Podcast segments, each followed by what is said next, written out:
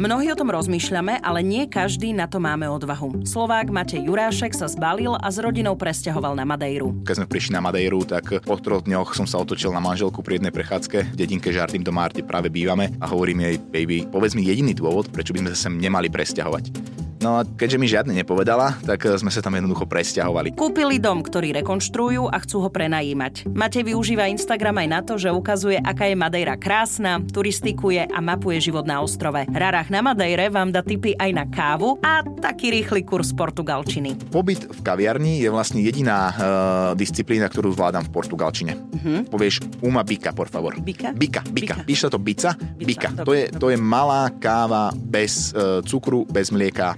Matejov príbeh je pre mňa veľmi silný, pretože ešte pred pár rokmi šéfoval v skupine Ultras a bil sa. Bol medzi ľuďmi, okolo ktorých keď prechádzam, tak mám strach. A preto som sa ho pýtala, ako dokáže človek zmeniť názor musí uznať chybu. A to je najťažšie z toho celého. Musí uznať, tak ako som to uznal ja, že sa človek môže míliť. Že si zvyknutý celý život niečo rozprávať, celý život niečo žiť, niečo mm, okolo seba produkovať, niečo možno písať na sociálne siete, to tam navždy zostáva. A na konci toho si uvedomiť, že sa môžeš míliť. Predstavujem vám Slováka Mateja Juráška, ktorý sa s celou rodinou presťahoval na Madejru. Ja som Oli Čupinková a počúvate podcast Slováci v zahraničí. Vždy milujem príbehy, keď mi niekto povie, zbalil som sa a odišiel. a Matej Jurášek je tým istým príkladom. Matej, ahoj. Oli, ahoj. Vítaj v štúdiu Radia Express, vítaj u nás. Teším sa, že tieto posledné rozhovory Slováci v zahraničí v tomto mojom podcaste nahrávam teraz osobne, ale v štúdiu Radia Express, lebo posledný pol rok sa mi podarilo nahrávať tie rozhovory v daných krajinách. Na Madejru som ešte neprišla, ale je to v pláne. Je to v pláne tento rok. Ja s tým počítam a tvoj čas ešte určite príde. Ale povedala som si, že keď si na Slovensku, tak by sme sa mohli stretnúť tu a trošku sa porozprávať. A stretli sme sa, tak sa poďme porozprávať. Tá základná otázka úplne na úvod musí prísť. Prečo si sa s rodinou zbalil a odišiel na Madejru? Uvidíš hneď potom, ako tam prídeš. Madeira je nádherná krajina plná nádherných ľudí, príjemných, otvorených, priateľských, vládne tam veľmi dobrá atmosféra, krásne počasie, tým pádom bola to relatívne easy voľba. Áno, voľba je to easy, Matej, ale teda počúvaj, akože, vieš, keď ja som si brala teraz polročné neplatené voľno, tak uh, tiež som povedala, že no tak som si vzala, ale tá príprava bola dlhá a náročná, nie že úplne náročná, ale treba sa na to pripraviť, nie je to len také easy. Čiže ten prvý uh, pocit a tá prvá myšlienka, že OK, poďme sa sem presťahovať, je super, ale čo, čo sa dialo potom, ten proces, ako dlho to vlastne trvalo, kedy od toho momentu, že poďme sem bývať a nakoniec, že a už tu bývame. Práve toho pol roka, ktorý spomínaš, to práve trvalo z hodov okolností, ale samozrejme dlhý bol proces aj predtým, keď sme sa rozhodovali, že vlastne chceme skúsiť život v zahraničí. Ono to nebolo úplne zo dňa na deň, že by sme odišli a ostali sme žiť na Madejre. Zvažovali sme spoločne s manželkou, máme malého syna, malého myša. Zvažovali sme odchod e, a život v zahraničí. Cestovali sme po Európe, vedeli sme, že to má byť Európa, skôr to malo byť pôvodne Španielsko, ale potom, keď sme prišli na Madejru, Madejru, po troch dňoch som sa otočil na manželku pri jednej prechádzke eh, v dedinke Žardým do Márte práve bývame a hovorím jej, baby, povedz mi jediný dôvod, prečo by sme sa sem nemali presťahovať. No a keďže mi žiadne nepovedala, tak eh, sme sa tam jednoducho presťahovali. Ale jasné, nebolo to tak jednoduché, ako to teraz opisujem. Zabralo nám to po tom, čo sme sa vrátili z Madejry, tak nám to zabralo pol roka života tu na Slovensku, kedy sme vlastne všetky tie procesy tu museli urobiť na to, aby sme mohli odísť. Mali sme byt, ktorý sme museli predať, aj sme zvažovali, čo dáme do prenajmu, alebo čo s ním vlastne urobíme, ukončiť prácu, ukončiť spolupráce, vysvetliť rodine. To bola ďalšia náročná záležitosť, kedy sme vlastne eh, za ten čas, keď sme už vedeli, že chceme odísť, až do toho momentu, kým sme reálne odišli, tak jednoducho prešlo pol roka a toto všetko to obsahovalo. Páči sa mi veta, že baby, povedz mi jediný dôvod, prečo by sme sa tu nepresťahovali. Výborné. Zaskočil som ju a, a e, presvedčil som ju. Dobre, takže ja som aj sledovala, lebo ty si si založil aj e, skrz toho, že sa stiahujete, akože tak všetci máme nejaký Instagramový profil, ale ty si potom aj cieľene ho začal nejakým spôsobom aj budovať, aj ten Instagram využívaš aj práve na tú prezentáciu tej Madejry, čo všetko tam vidíš, čo všetko nás tam čaká, ktorý sa tam napríklad chystáme alebo uvažujeme prísť na Madejru a teda aj to, čo ponúka, že čo vlastne, aké máš ty všetky plány. Tá zmena toho myslenia na ten Instagram Instagram, že teda idem to robiť, to bolo v pohode, lebo aj ty máš hviezdu Instagramu svojho malého syna momentálne. Akože povedzme si úprimne, máš tam vtipné tie príspevky aj, aj s ním, aj o ňom, takže tá zmena na to bola aká? Ja mám rád pozornosť. To akože už od malička, keď som bol malý, tak som si to, tak som si to užíval a teraz zrazu prišla e, možnosť používať tie sociálne siete možno aj ako nejaký nástroj práve e, k tomu v budúcnosti získať nejaký, mm, možno nejakú prácu alebo nejaký príjem práve tým, že, že budem tie sociálne siete využívať ako možno reklamný prostriedok pre seba a pre tie veci, ktoré chcem na Madejre robiť. Ja som e, akoby vždy mal tú potrebu, alebo potrebu, vždy som chcel, bol som zdielný ohľadne toho svojho života, preto som aj v tomto rozhovore veľmi rád ti všetko porozprávam. Tým pádom to išlo v ruka v ruke. Nemám s tým akoby problém e, dávať veci, ktoré sa mi dejú e, v živote na, na ten Instagram. Snažím sa to robiť čo najpestrejšie, aby to ľudí bavilo, hlavne aby to bavilo mňa a keď sa mi do toho priplete malý myšo, tak je to po väčšine veľká zábava. Áno, je, je, sú tam také vtipné videá z toho, aj, aj fotky a popisky, takže humor teda to, to ti nechyba, to je jasné. Ale aj ste sa presťahovali, to je ten jeden moment, hej, ale teraz akože vymyslieť ten biznis plán. Lebo vy ste eh, si vravel aj, eh, však vieme z Instagramu, že ste kúpili dom a aj sa bude asi prenajímať časom, alebo už sa teda aj niektoré veci prenajímajú. Že či ten biznis plán bol priamo do toho, nazvime to cestovného ruchu, alebo si uvažoval aj úplne nad nejakými inými vecami? Uvažoval som a aj stále uvažujem, celá tá vec ide tak akoby za pochodu. E, v tom septembri minulý rok, keď sme sa rozhodli, že áno, stiahujeme, respektíve v auguste minulý rok, keď sme sa rozhodli, že áno, stiahujeme sa na Madejru, tak bol nejaký, by, lebo hneď som sa opýtal manželky, že teda, či mi nech mi povie dôvod, prečo sme sa nepresťahovali, tak na veľa, na veľa potom povedal, a čo tu budeme robiť? Hovorím, netráp sa vymyslíme. Uh, jasné. A aj sme, aj sme vymysleli, aj stále vymýšľame za jazdy niečo. Manželka veľmi chcela mať e, svoju e, vlastnú kaviareň s pekárničkou, lenže to je práve to, že máš nejaký plán, ale ten plán sa za jazdy menil, aj sa stále mení, tým pádom ešte stále nemáme úplne presne vytvorené, dohodnuté, že čo presne ideme robiť. Do toho nám vlastne vstúpila aj informácia, že Andrea, moja manželka, je opäť tehotná, čakáme druhé dieťa. Blahoželám. Ďakujem krásne. Je to skvelá správa, obrovsky si túto novinku užívame, ale akoby nezapadalo nám to do tých plánov, ktoré sme vlastne mali na začiatku a tým pádom sme museli tej e, realite tie plány prispôsobovať. Aj tá realita na Madére je úplne iná oproti oproti tomu, čo si zamýšľaš možno keď sedíš v byte v Bratislave a pozeráš tie ponuky nehnuteľnosti, ktoré sú tam v, na Madejre, tak si tak hovoríš, a toto je veľmi fajn cena, toto by som si mohol kúpiť úplne inak to vyzerá, keď tam prídeš a uvidíš, že ten dom je možno v zlej lokalite, možno je vlhký, možno jednoducho nemá tú cenu, ktorú za to pýtajú. Tak dostali sme viacero akoby e, šokov. E, ktoré... Tá realita trošku preplíska. Určite áno, určite áno. A kvôli tomu sme museli potom meniť tie plány a meníme ich stále za jazdy. Tým pádom to, čo momentálne teraz e, plánujeme spraviť, je áno, ako si povedala, kúpili sme dom, začali sme rekonštrukciu. Teraz pred pár dňami chceme tú rekonštrukciu čo najskôr dokončiť, aby sme vedeli prenajímať túto nehnuteľnosť pre práve tých klientov, ktorých sa snažím oslovovať na sociálnych sieťach svojich Instagramových. To je ten biznis plán a teraz Teraz ten, ten život na tej Madejre. Uh, ty si povedal, že si si to tam zamiloval, aj teda s manželkou, aj proste je to tam krásne. Tak mi popíš, že okrem tých výhľadov, či len tie výhľady už, už ťa zabijú tým, že je to úžasné, alebo čo máš ty rád naozaj všetko na tej Madejre? Jesus. Madeira... Poď, ideš. Madeira to je, to je životný štýl, respektíve to je tá ľahkosť bytia na tej Madeire, to je niečo neuveriteľné, čo tam e, ten ostrov ponúka. A teraz nie len kvôli tej prírode, ale aj kvôli tým ľuďom, ktorých som spomínal v úvode. Je to kombinácia toho, že máš krásne počasie, v podstate 300 dní do roka ti svieti slnko. V kombinácii s tými šťastnými ľuďmi, ktorí tam na tom ostrove sú, e, oni nepotrebujú veľa. Oni sú obrovský, sú to stále Európania, je to Európska únia, je to, je to Portugalsko. Tí ľudia sú spokojní so svojím životom. Ani sa im hovorím, ani sa im nečudujem, svieti na ich slnko 300 dní do roka. Tým pádom akože budeš smutný. A, a tým, že sú neustále obklopení turistami, tak možno to je ďalší faktor, prečo sú tí ľudia mm, neustále usmiatí a spokojní, lebo keď si okolo seba máš iba turistov, ktorí prídu na dovolenku, ty si bola keď naposledy smutná na dovolenke, vieš, všetci prídu na dovolenku, všetci sú veselí, spokojní a tým pádom celá tá atmosféra na tom ostrove je taká veľmi pohodová, veľmi príjemná. To sa potom veľmi prenáša na nás a okamžite potom sa to prenáša na malého myša. Ten dôvod, pre ktorý sme vlastne aj odišli, že sme chceli tak trochu zvolniť, prísť do prostredia, ktoré je pokojnejšie, otvorenejšie, priateľskejšie a toto je to, čo nám Madeira ponúkla. A v kombinácii s tými výhľadmi a všetkým tým oceánom a, a skalami a horami a levádami, no proste úžasná kombinácia. Je to ten, ten aj ostrovný život vlastne, to, je iný. Ja, ja som akože nikdy tak nebola na dovolenke na ostrove, až teraz som bola na Filipínach pred pár mesiacmi na ostrove Šargao a ja som to tam podľa mňa vtedy pochopila, že tam presne ľudia sú šťastní z toho, čo majú. Nie, že chceme ešte viac, alebo, lebo ty sa na tom ostrove ako keby, dobre, Madeira možno uh, vyzerá inak ako, ako to Šargao, kde je fakt, že ešte ostrov, ktorý je po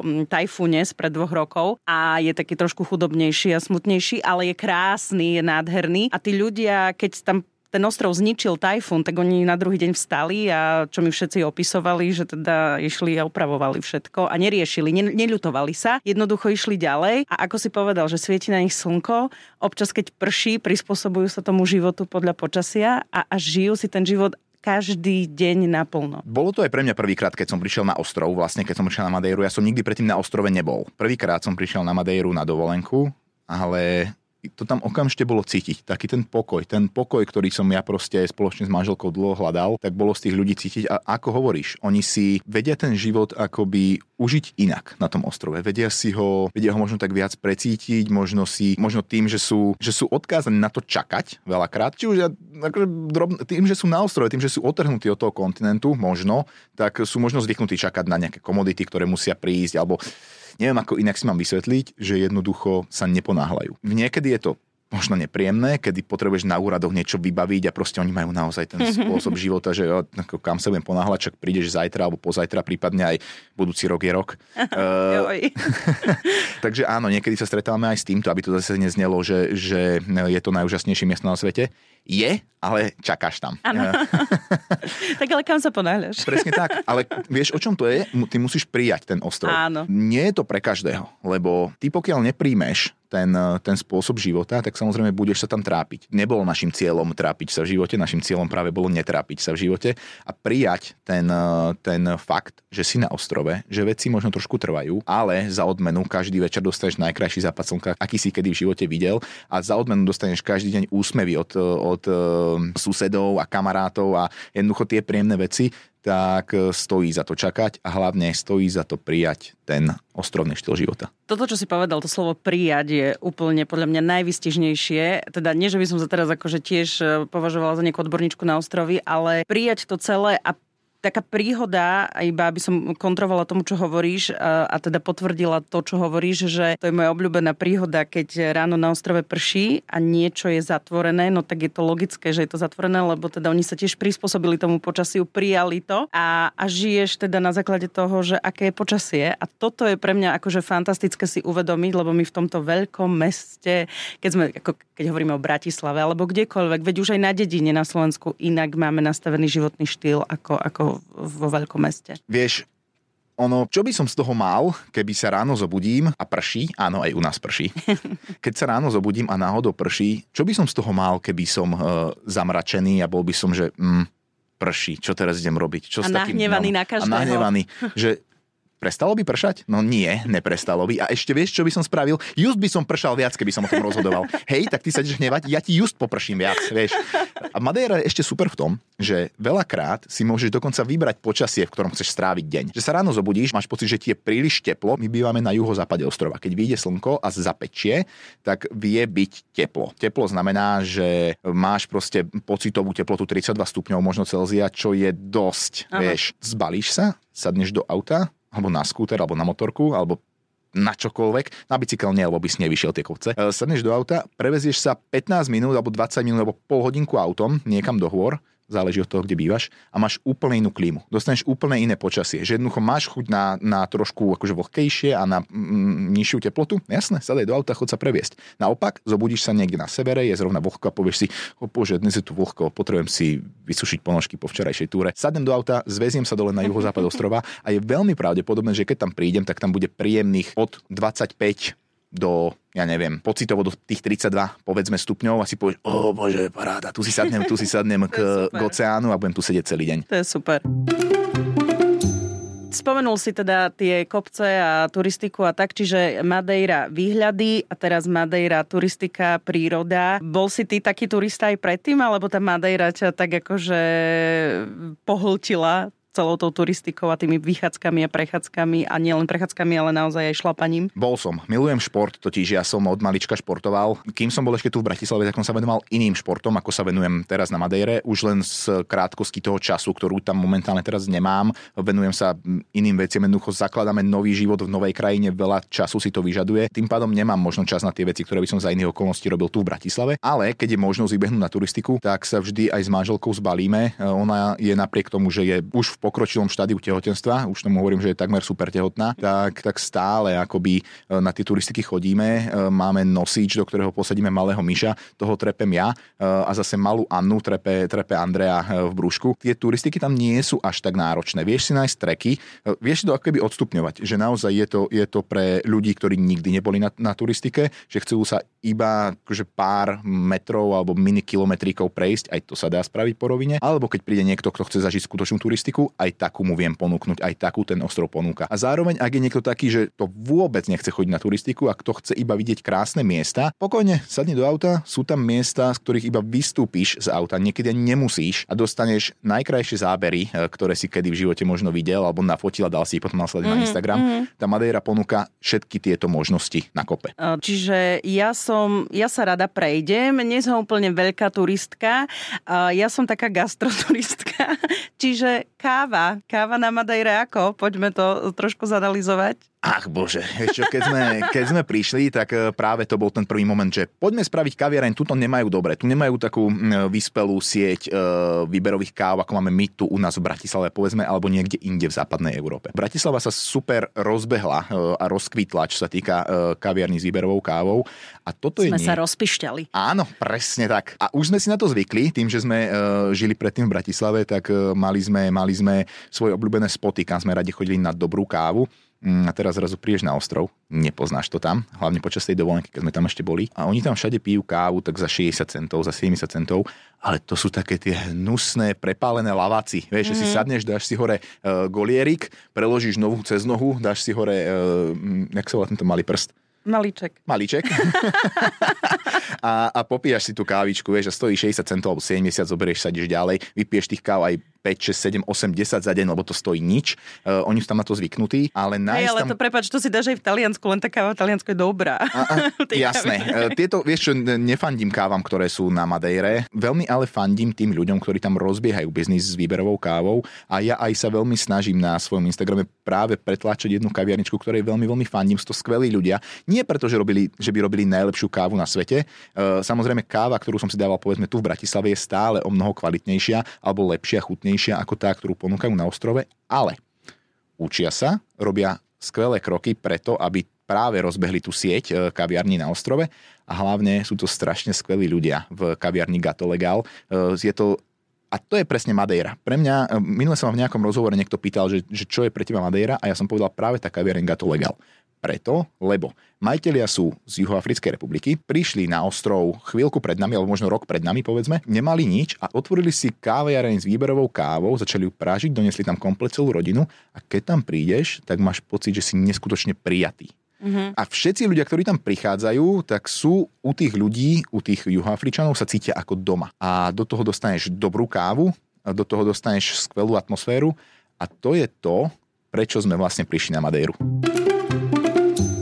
Je to o ľuďoch. Je to a, o ľuďoch. A presne to, čo hovoríš, keď som bola na Šargao, tak tam zase Slováci majú tiež nejaké svoje koncepty. Adam Hrabko tam má svoj vlastný tiki bar, potom e, Slovenka Saša tam spravuje jeden rezort a tak ďalej. Ale vždy, keď som tam prišla, každý deň ráno mi povedali, tam chod na kávu, tuto sa chod na jesť, ak chceš ochutnať filipínske jedlo, choď tam, ak chceš ochutnať to. Tak ja som zrazu bola na malom ostrove, kde tá General Luna mala pár kilometrov a mala som už na Google uložených asi 35 miest. Hovorím, že wow. A ale všade, kde som prišla, tak tým, že ten priestor je naučený, že ľudia sú naučení fungovať takto spoločne, tak všetci, nikto nesúdi, všetci, všetci sa navzájom si vedia vytvoriť to pekné prostredie na ten spoločný život. Tam vzájomný, ten každodenný. Áno, a to je hrozne dôležité, je to o ľuďoch. Odkedy sme na Madére, tak sme niekoľkokrát prišli na Slovensko. Vždy sa sem veľmi tešíme. Máme nádhernú krajinu. Ja keď som sem prišiel po prvých troch mesiacoch, ktoré som strávil na Madére a potom som prišiel e, sem na Slovensko, tak som sedel v aute, viezol som sa,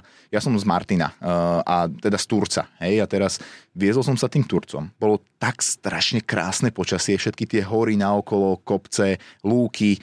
Hovorím si, wow, to je taká nádhera, to je fakt ako tá Madeira. Lenže potom 4-minútový pobyt na pumpe, dostaneš facku od reality a zase je to len o tých ľuďoch. Vítaj. Že prečo si to robíme? Vieš, že nechcem odbiehať sem, nechcem to robiť uh, akože do tejto témy, ale, ale je to iba o nás ľuďoch.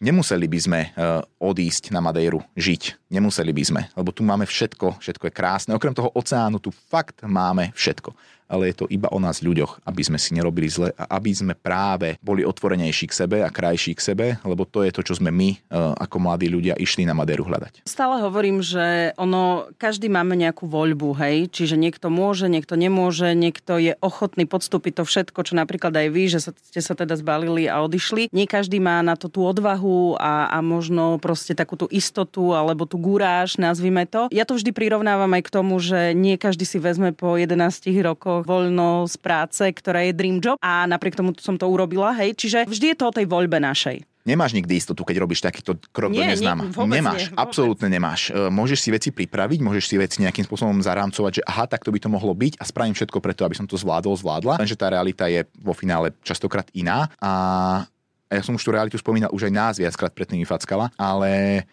jednoducho to bol možno ďalší dôvod, pre ktorý sme sa rozhodli, že určite to musíme spraviť, lebo sme sa vrátili na Slovensko po tej dovolenke na Madejre. My sme z Madejry po tej dovolenke išli ešte do mesta Porto a potom do Malagy, lebo sme chceli ešte predsa len vidieť nie, možno iné miesta, či náhodou, lebo aj Portugalsko, aj Španielsko nás veľmi lákalo, že či náhodou to nie je ono. Nie, nebolo, bola to Madeira. A prišli sme na Slovensko a začal som ľuďom pre mňa relevantným rozprávať, že to znamená, že ľuďom uh, buď to bol niekto veľmi blízky, komu som dôveroval, alebo to bol niekto sčítanejší a rozumnejší ako ja, čo nie je problém nájsť v mojom okolí, uh-huh. tak e, týchto ľudí som sa pýtal, respektíve som im oznamoval, že ľudia odchádzame žiť do zahraničia, odchádzame žiť na Madejru, ideme skúsiť nový život. A oni mi všetci, tí relevantní, povedali, že wow, to je skvelý nápad, to určite urobte, choďte to skúsiť a vždy ku tomu dodali, sa otočí na tú svoju polovičku, na manžela, na manželku, na kohokoľvek a hovorili, že Marta, Pamätáš sa, ako sme sa pred 15 rokmi rozprávali, že pôjdeme žiť do Kanady a nešli sme, lebo a povedali svoj dôvod. Je, že teraz iba sa menili, že mená a miesta, že, je, že pamätáš sa Peťo pred 10 rokmi, pamätáš sa Milan pred 20 rokmi, ako sme chceli ísť do Kanady, do Talianska a každý chcel ísť niekam a každý mal potom svoj dôvod, prečo nie. Niekto povedal, že pamätáš sa, sme nemohli, preto ja som vtedy dostal super job v práci, nejaký dream job, podobne ako si mala možno ty. A ja som to nechcel pustiť. Alebo sa zrovna nám narodil malý alebo malá a nemohli sme kvôli tomu odísť. Alebo zrovna malý už chodil do školky alebo do školy, už mal kolekt, už sme nemohli odísť. A teraz všetkých spájalo to isté. Relevantní ľudia mi hovorili, správ to a vždy potom doplnili, aké by to asi bolo, keby sme to spravili my kedysi. Neľutujú to ale stále to v tej hlave je. A ja som chcel byť ten človek, ktorý nebude o 10, 15, 20, 30 rokov stáť a hovoriť, že Andrea, pamätáš si, keď sme chceli pred 30 rokmi ísť žiť na Madéru a nešli sme?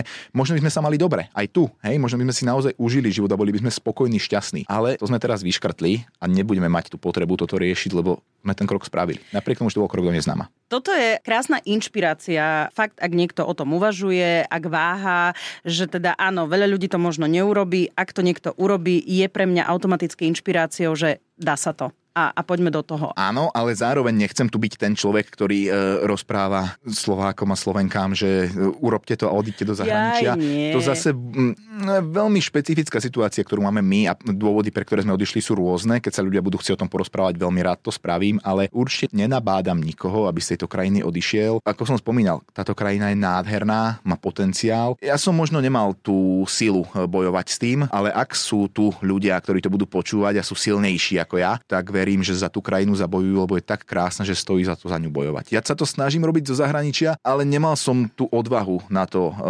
zostať tu a bojovať. Lebo keď mi ľudia rozprávajú, že wow, ty máš super odvahu, si odišiel žiť do zahraničia, a ja naopak hovorím, guys, vy máte obrovskú odvahu, že to tu skúšate a robíte to tu ďalej. Vy máte práve naopak moju úctu a rešpekt, lebo ja som podľa mňa išiel skúsiť do, do lepšieho, akoby pre mňa osobne, ale to neznamená, že do lepšieho pre všetkých. Rozumiem, čo akože tým chceš povedať, aj všetkému rozumiem, aj, aj tú pokoru, aj, aj to celé, čo tam máš, ale akože nesyp si úplne popol na to, vieš, že aj, aj fandíš tým ľuďom, lebo proste to je tvoj život. No dobre, ale počúvaj, ja ťa tu celý čas volám, že Matej, Matej, Matej, ale ty sa predstavuješ ako Rarach. Čo to znamená? Ale to je taká prezývka ešte akože z mládí. E, ale vieš, čo je problém? Že ja sa pomaličky akože prichádzam od toho raracha, lebo tam to nikto nevie povedať. vieš, tam ako, tam oni, majú, oni tam majú dva typy R. Jedno je R, klasi, klasické, hej, rarach by možno, že zvládli, ale oni tam majú potom druhé R, a to je R. Keď máš dve R vedľa seba, tak je to R, kácho, hej, akože auto, kácho určite nemám dobrú výslovnosť, keď to bude nejaký Portugalec počúvať, tak... No verím, že to budú počúvať najmä v Portugalsku na Madeire. Prevrátia očami, ale nikto nám nevie povedať Rarach. Tak som taký, že Matej. Snažím sa, že mm, keď sa predstavím, tak poviem, že Matej a som teda príjmaný ako Mateš, Mateo, Mate, a dokonca jeden pán mi na jeden e-mail odpísal, že thank you, mister, odoslané z iPhoneu. výborne, výborne. A Mišo? Malý Mišo je, uh, vieš čo, Mišo je natoľko obľúbený a v srdciach vritý tých Maderčanov, uh, že sa ho naučili vyslovovať. Idú pekne. Mišo, Miško, Michal, pri ňom sa snažia. Na mňa kašľú, ja som proste Mateo alebo Mateš. Jasné, presne tak. Prípadne e, starí ľudia idú ešte prípadne do Miguel pri ňom, ale väčšina ľudí, druhá väčšina ide s ním, že Miško. A čo ten jazyk? Učíš sa portugalsky? Snažím sa. Je to ale o mnoho ťažší jazyk, ako som si na začiatku predstavoval. Ja som sa učil španielsky, lebo my sme si dlho mysleli s Andreou, že pôjdeme žiť do Španielska. Práve kvôli tomu, že Andrea už v Španielsku žila, španielčinu ovláda, hovorí plynule španielsky, on sa popri nej začal učiť, popri nej telenovelách a uh, Enrique Iglesiasovi. Tak som sa začal učiť španielsky, išlo mi to, bolo to fakt ľahké a teraz som prišiel do Portugalska, hovorím, však to bude asi veľmi podobné. No, nie. Tí Portugálci hovoria veľmi rýchlo, prehltajú slabiky, prehltajú celé slova, e, nerozumiem ani slovo, snažím sa e, niečo sa učiť a hlavne malý Mišo nastupuje o pár dní do škôlky. Ja verím tomu, že ten chlapec začne nosiť domov slovnú zásobu a začne ma učiť portugalčinu, lebo to naozaj potrebujem. Ale samozrejme začíname aj my teraz v škole. Spoločne s Andreou v septembri nastupujeme do kurzu, aby sme sa portugalsky naučili. Zároveň ale platí, že s tými domácimi dokážeme v 80 niečo percent prípadov hovoriť anglicky, prípadne akokoľvek inak, e, pretože keď sa chceš dorozumieť, tak oni sa s tebou dorozumejú. Kávu si pýtaš po anglicky, po portugalsky? Uh, už po portugalsky. Pobyt v kaviarni je vlastne jediná uh, disciplína, ktorú zvládam v portugalčine. Snažím tak, sa. Ako, ako si vypýtam kávu po port? Nechcem ťa skúšať, len teda... Uh, na akú kávu máš chuť? Lebo oni tam ja. kávu vonia, voňajú, uh, volajú úplne iným spôsobom ako u nás. Aha, no ja pijem espresso bez mlieka, bez cukru. Tak to je bika. Uh-huh. Povieš uma bika, por favor. Oh, por favor, dobre. Mm-hmm, oni majú rovnako por favor. Ale hej, asi áno. Dobre, Normálne som teraz dobre. zneistil. Čiže bika? Som... Bika? Bika, bika. Píše to bica, bika. bika. Dobre, to, je, dobre. to je malá káva bez uh, cukru, bez mlieka. To je malá káva. A tu pijú najčastejšie, alebo si dá, máš tam aj nejaký bečík, alebo flat white, alebo... Máš, to... potom tam máš uh, čiernu kávu s mliekom, uh, to je garoto. To zase pijem ja kvôli tomu, že keď prídem do, ka- do kaviarne s nevýberovou kávou, s akoukoľvek, len tak voľne pohodenou na zemi, tak uh, si vypýtam práve garoto, lebo to je káva s mliekom, lebo tá bika, oni ju robia strašne horúcu, strašne prepraženú a nechutí mi, tak ja si ju vtedy miešam s tým vyšľahaným mliekom a to je práve to garoto, ktoré si objednávam. Tak eh, teším sa na to, keď si, keď si prídem na Madejru vypýtať kávu do kaviarne, ktorú teda odporúčaš. Vieš čo, tam ťa radšej zoberiem ja osobne, aby si z toho mala ešte väčší zážitok. Ja sa musím priznať, že pre mňa akože Madeira bola spojená vždy uh, s mojou kamarátkou Celeste Buckingham a vždy som sa hovorila, že ja Celeste na Madeire, na Madeire, zrazu pozerám, Rarach je na Madeire, zrazu zistujem, kto všetko chodí na Madeiru, na výlety.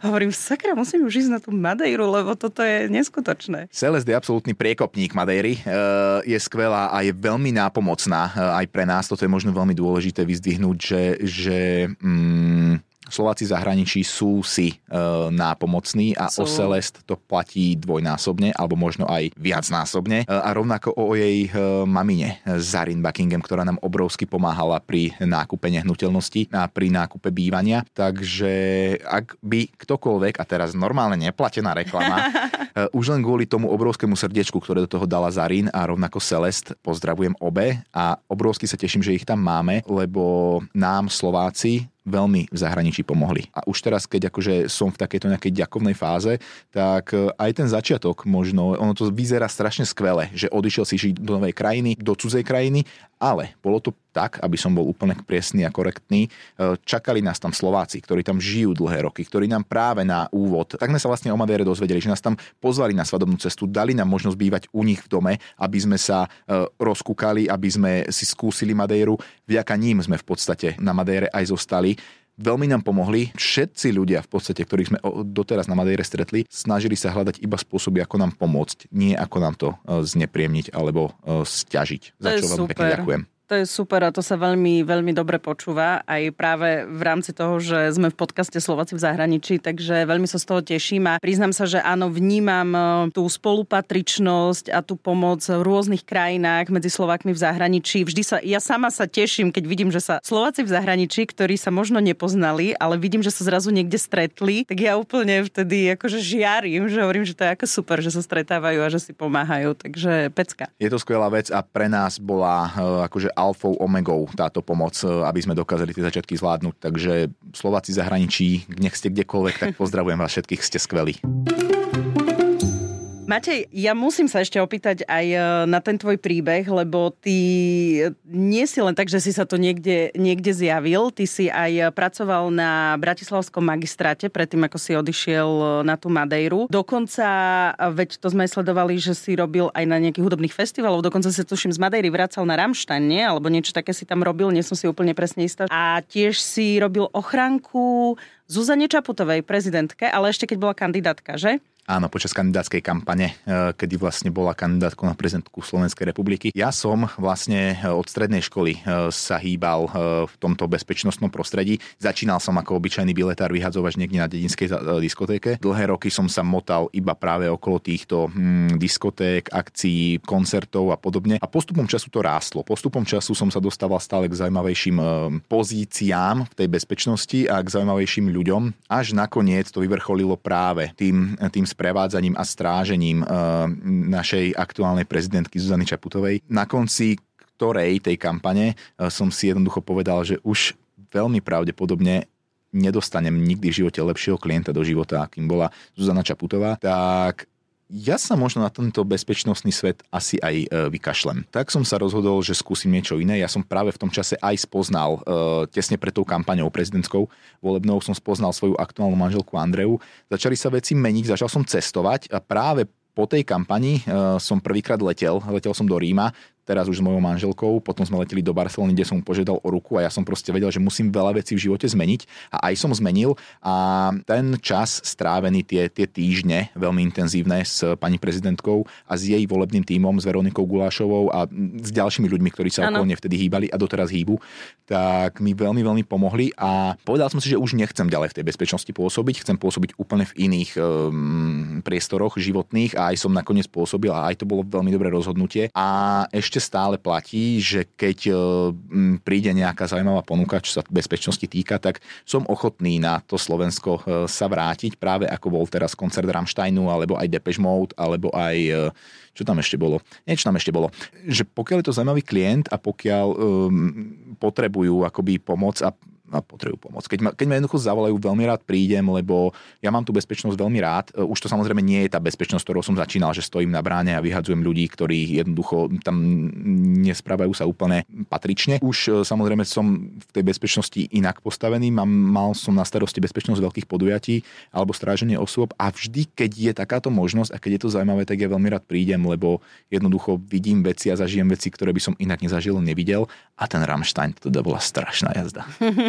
A aké to je, akože keď robíš niekomu toto stráženie, teda, že rozprávaš sa aj s tými ľuďmi, alebo je to len čisto také, že sú všetci takí neosobní a si iba riešia, vedia, že ich niekto stráži? To veľmi záleží, aký je klient a práve preto som sa rozhodol, že už po Zuzane Šaputovej nechcem ďalšieho klienta, eh, lebo ona bola naozaj špeciálna a aby si zachovala nejaké dekórum, aby si jednoducho bola profesionál počas celého toho času, tak eh, ja sa s tým klientom nerozprávam, pokiaľ ten klient nezačne rozhovor. V tom napätom čase kampane, kedy to naozaj vrcholilo a mala toho, verím tomu, nie že verím tomu, ale viem, že mala toho Zuzana Čaputová skutočne veľa posledné týždne kampane, tak napriek tomu, že bola unavená, tak na tých cestách e, sme sa častokrát rozprávali. Častokrát e, ma vypočula, a mne to veľmi, veľmi dalo do života. Veľmi Začala veľa... ona ten rozhovor? Teda napríklad, ja neviem, jeden z tých rozhovorov? Jasné, samozrejme, vždy to musí byť klient, ktorý začne mm. rozhovor. Nikdy som to nebol ja, ktorý by som e, rozhovor začínal. Jednoducho, ako som spomínal, patrí to k tej profesionalite. A práve po tom všetkom som si uvedomil, že aha, tak už asi nič viac v živote si nebudem môcť odfajknúť ako takto skvelého klienta a je čas jednoducho skončiť. Tak som to urobil. Čo si robil na Bratislavskom magistráte? Ja som tam prešiel práve z bezpečnosti, e, lebo robil som bezpečnosť veľkých podujatí, začal COVID a na magistráte potrebovali krízového manažera.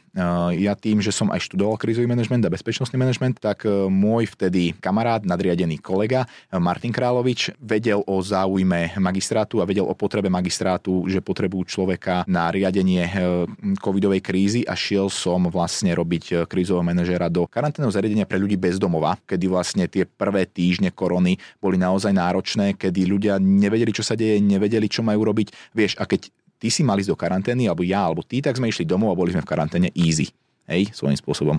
Lenže ako má ísť človek bez domova domov. Mesto Bratislava bolo natoľko príčetné a malo tam natoľko príčetných a stále má príčetných ľudí, ktorí, ktorí urobili uh, všetko, čo mohli preto, aby ľudí bez domova nejakým spôsobom zaopatrili počas tejto nepríjemnej krízy a ja som uh, stál na čele toho mestečka. Dalo mi to obrovskú opäť školu do života a potom som na magistráte ostal naďalej ako, ako nejaký krízový uh, manažér až do momentu, kedy som vlastne šiel do komunikačného týmu magistrátu hlavného mesta, kedy som už úzko spolupracoval aj priamo s primátorom Matúšom Valom a toto bola spolupráca, ktorá mi tiež obrovsky veľa dala do života, e, otvorila mi oči a ukázala mi, že vlastne toto je ten spôsob, ako ja by som chcel robiť veci. Veľmi podobne ako to robil Matúš a ľudia okolo neho, mal som vždy šťastie na ľudí, to platí. Mm-hmm. A na magistráte to rozhodne platí. Ty si pod vplyvom všetkých týchto udalostí životných, ktoré sa ti stali, akých ľudí si stretol, aj to, čo si hovoril, že